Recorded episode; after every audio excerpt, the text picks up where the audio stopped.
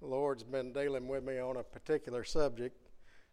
I like to bring to y'all what the Lord deals with me about because if the Lord's dealing with me, I expect He's probably going to deal with other people the same way.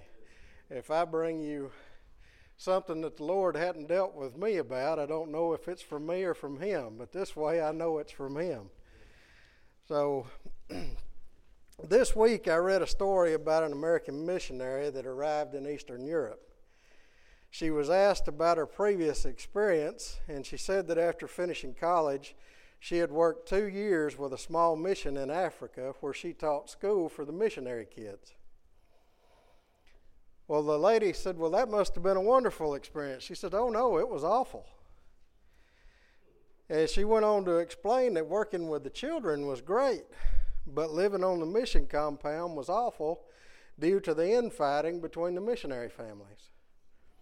She explained that within two years, the conflict had become so serious that the mission center closed down.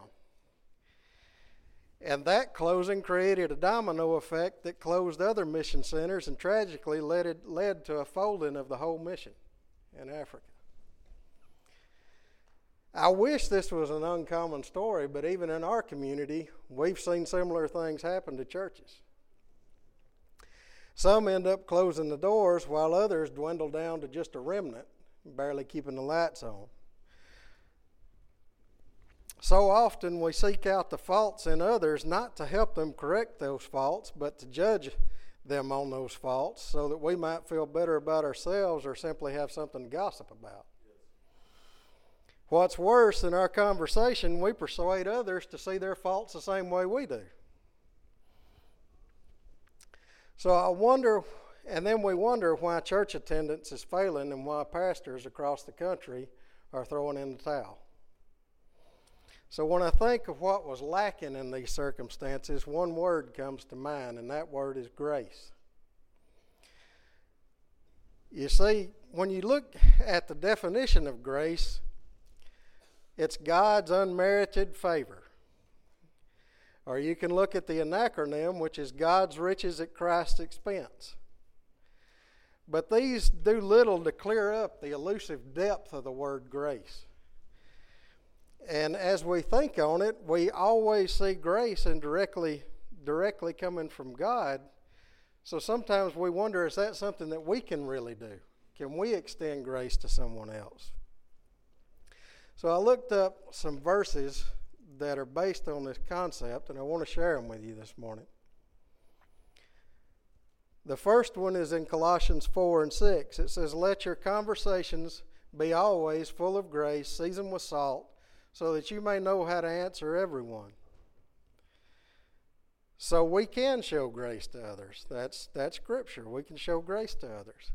Luke 6:36 says, "Be merciful, even as your Father is merciful." Ephesians 4:32 says, "And be ye kind one to another, tender-hearted, forgiving one another, even as God for Christ's sake hath forgiven you." So the question is, how do we do this? And that brought me to two other verses. 2 Timothy 2, verse 1 says, Thou therefore, my son, be strong in the grace that is in Christ Jesus. So, where do we get grace from? We get grace from Jesus. That's the only place we can get grace from.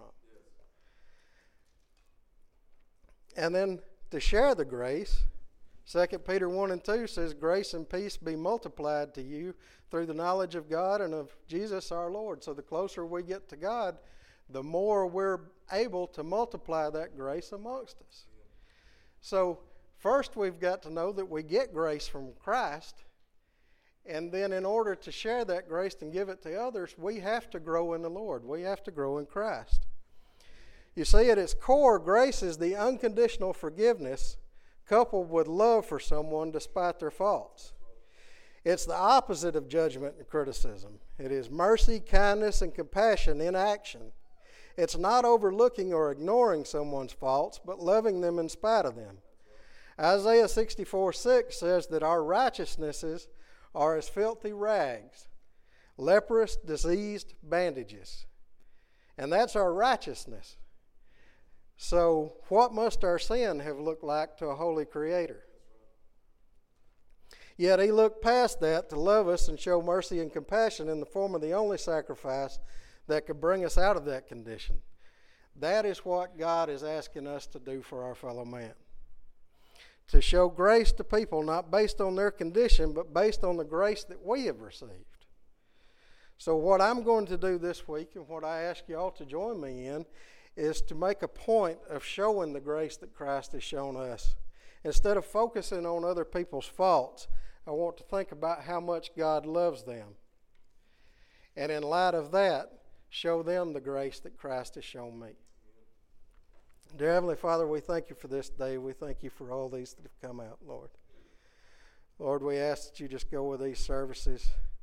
Help us to grow stronger as a body for you, Lord. We ask that you just help us to keep you our central focus. Lord, help us to understand that if we're focused on you, we won't see the faults of others. That we can follow you, and in that we can lead others to you, Lord. We know that the only thing that works is love and your love. We ask that you just go with us, help us to do your will. Lead, guide, and direct in these services today. In Jesus' name we pray. Amen.